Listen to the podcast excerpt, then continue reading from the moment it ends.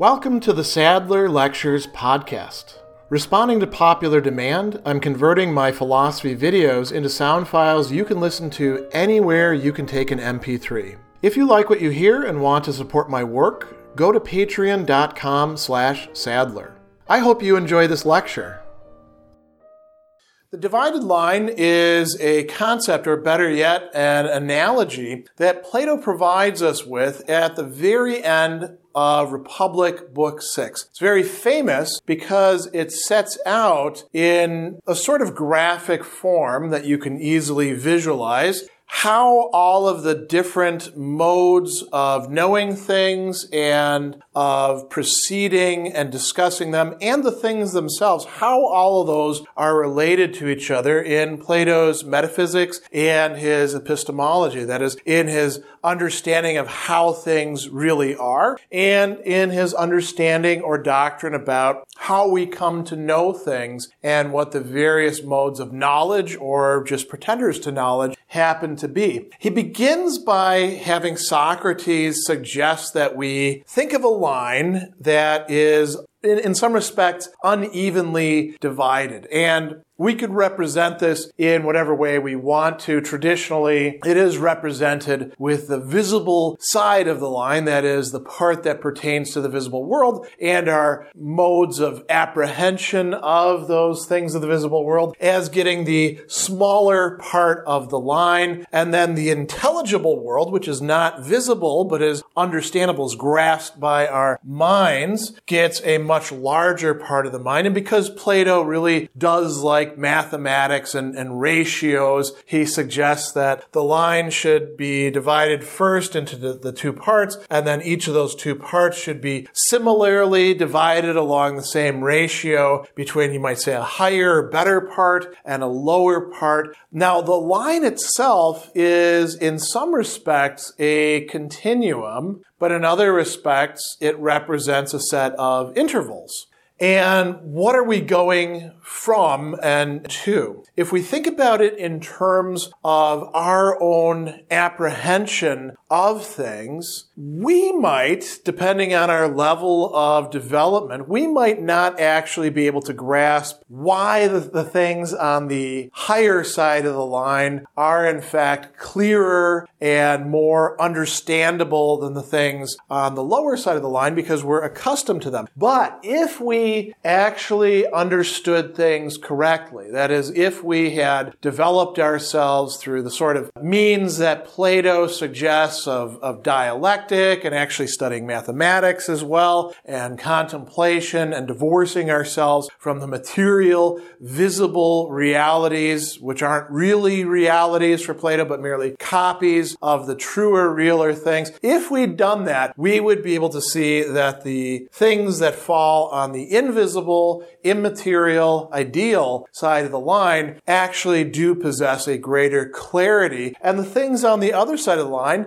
possess, or rather are possessed by or suffer an unclarity, a lack of being intelligible. And this stems from them also not being truly what they put themselves out as being, not truly being what they are. So we've got this fundamental division between the things that are visible, material, the things that are, are grasped by us through perception, about which we talk constantly, about which we form conjectures, but really we don't fully know which include, uh, by the way, our own bodies, although Plato doesn't mention this here. And then on the other side, we have the things of the intelligible world. So let's start with the interval, the shorter interval of the material things. Plato says we can divide this into two sections. And the first section is that of images or shadows or reflections. And he talks about, for example, reflections in water, but also he says reflections in hard surfaces. So you might think about a mirror, for example, or you might think about when you're looking at a piece of glass or burnished metal or whatever else it is that you might see your own reflection or the reflection of other things within. And then he adds another key phrase there that allows us to extend this to all sorts of things, including you watching me uh, in a video everything else of that kind. So images in general, whether they're paintings or print or video or whatever you want to think of, all of that sort of stuff are within the realm of images, within the realm of copies. Then we also have in the material world what we're tempted to call real things as opposed to the mere images of them. Plato thinks that they're not really real in the sense that the most real things are, but let's start where we are. So those would include, he says, animals. That includes us, right? We're among the animals. Plants. And then he talks about everything that is made by human beings. So we can call those artifacts if you like. Houses. Uh, if you live in a city like I do, you're constantly surrounded by things that are artifacts. This chalkboard that I'm using to depict things is an artifact, as is the camera and the recording devices I'm using. My tie, my shirt, pretty much everything that we can encounter is either natural or it's human made. And all of these are visible. Well, uh, some may be less visible than others, the wind, for example, but it, it is material right? And these things are in some respect more real, more true. They have a certain being and the copies of them have less. And the copies refer to the material things, right? You see an image of a dog. Well, there has to be a dog. Or even when we put things together like a unicorn, uh, perhaps there were unicorns at one time, but uh, there certainly aren't any now as far as we know. We take the idea of a horse and then we take a horn and plunk it on top. And if we want to add in other things about is fierce to everybody but versions. Well, that's, that's just stuff that we're tacking on to it.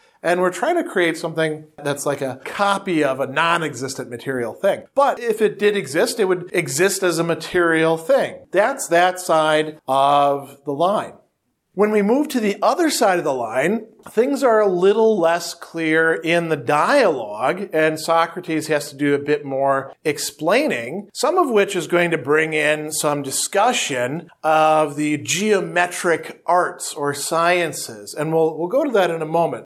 We have on this side some things that do qualify as forms or ideas, uh, ide or idee, right, in Plato's terms, and those are not material.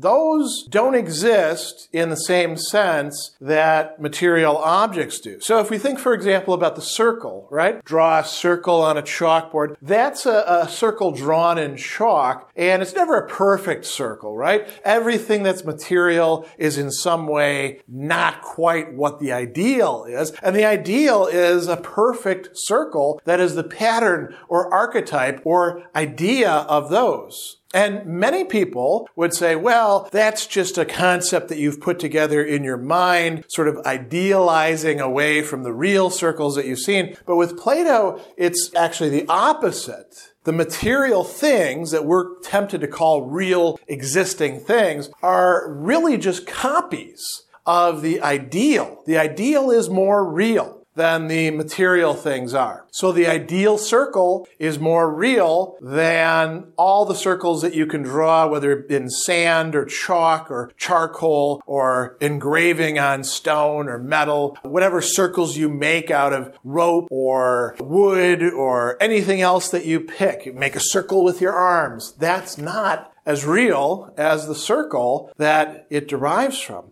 And in a certain way, you can say, well, just as the images here are copies of the material things, the material things are merely copies of those things. And we might include other forms in there as well, although Plato doesn't say it at this point, when, you know, he talks about the form of the bed, for example, or we might think of a form of a chair or other objects like that. Perhaps those forms are actually actually at this part of the line.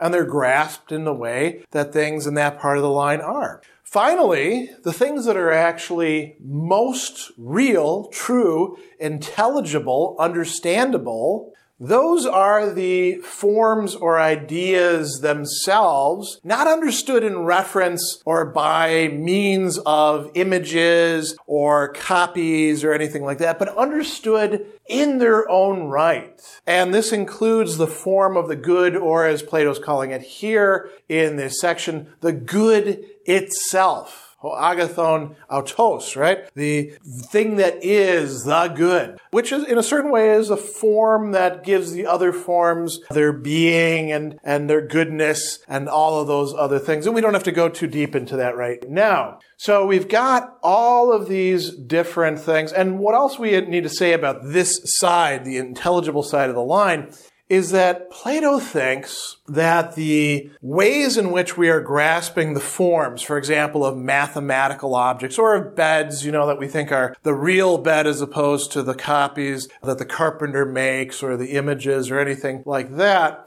these are all grasped in a certain conditioned manner. He talks about grasping them by means of hypotheses or assumptions. So we're not grasping the thing as such, what is most real in its own right. We're grasping it in a way by ascending from the images and the material things to those forms. And there's nothing wrong with that, but we just shouldn't assume that that is the end of the story. Because what gets us to the end of the story is, as he says, the use of dialectic, which allows us to move past these assumptions. Or if you want to think about it in another way, he's got a really wonderful way of speaking about it here. He says, we mean to distinguish the aspect of reality and the intelligible which is contemplated by the power of dialectic as something truer and more exact than the object of the so-called arts and sciences whose assumptions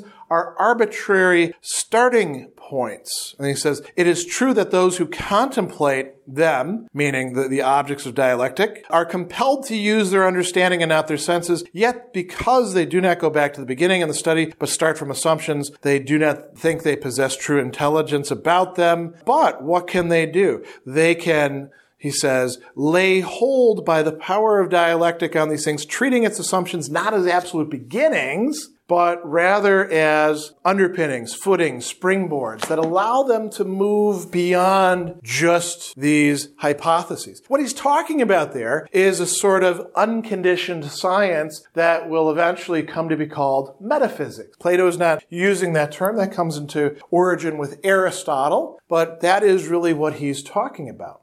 Now, the other thing that's really important here is thinking about the modes of knowledge or facsimile of knowledge, if you like, or pseudo knowledge that our minds or our souls employ in grasping these things. Again, let's start at the low end of the scale. And Plato uses certain Greek terms, and some of them are easy to translate, others are not quite so easy to translate. Eikasia comes from the word eikon, right? Image. And the idea here is that we grasp these shadows, reflections, copies of copies, images, all those sorts of things through eikasia. And eikasia you could call it, it's been translated as imagination or imagining. It's also been translated as picture thinking. What you're doing is you're grasping the pictures themselves. And you take those as if they're real things, even though they're, they're not actually real. They're, they're merely copies. And this falls in the realm of opinion or doxa, not real knowledge.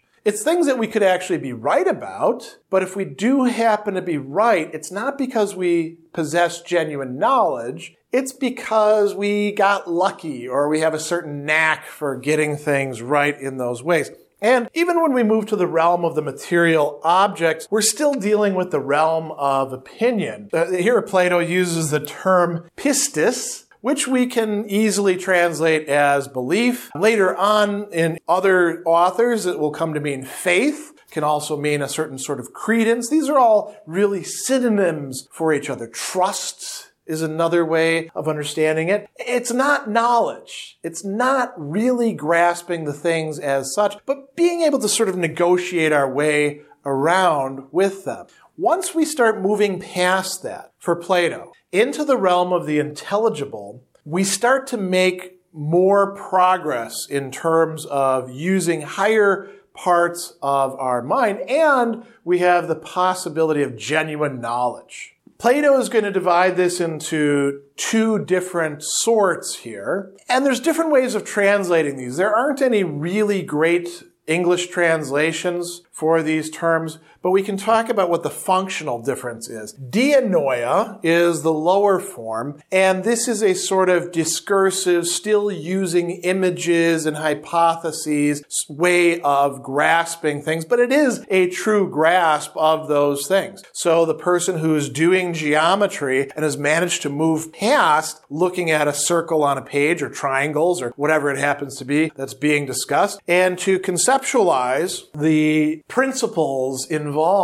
the things themselves, the, the forms, as Plato would say, they do have genuine knowledge. Geometry is a real science, and we could say similar things about others as well. Even the doctor who is beginning with bodies, but is conceptualizing how they work and grasping them in, in terms of their forms. Plato does think that medicine is a, a form of science or techne, right? They are using dianoia. They are using what we might call understanding or reasoning or discursive thinking. When we move past that, when we move higher than that, when we are grappling with the ideas themselves, when we're engaged in contemplation of them and using dialectic, then we are doing noesis, or we are, you might say, noesis, right? And this is the highest capacity of a human being. So noesis, that's translated in some places as reason. That's probably a bit misleading. Understanding is another way. Intellection. I do want to resist the notion that we can associate this with a purely intuitive grasp of things because dialectic itself is not simply intuitive in the sense of like a gut feeling, right? All of that would actually be down at the other end. But if you want to think of it as intuition, it would be the kind of intuition you would have to work really hard through, uh, first of all, discursive means to get to, and then you would finally enjoy, and it would not be something that you could reach by some sort of leap, skipping all the work involved. Now, to bring this to a close, one of the things that Plato is telling us here is that we move from these lower ends of the line into the intelligible, non-material region by means of using those images the material things, which are images of the forms, and the images of the images. And one of the things that you should think over, and I'm just going to leave this as something to meditate upon, is, well, what is this analogy or metaphor of the divided line itself? It is indeed something that is being represented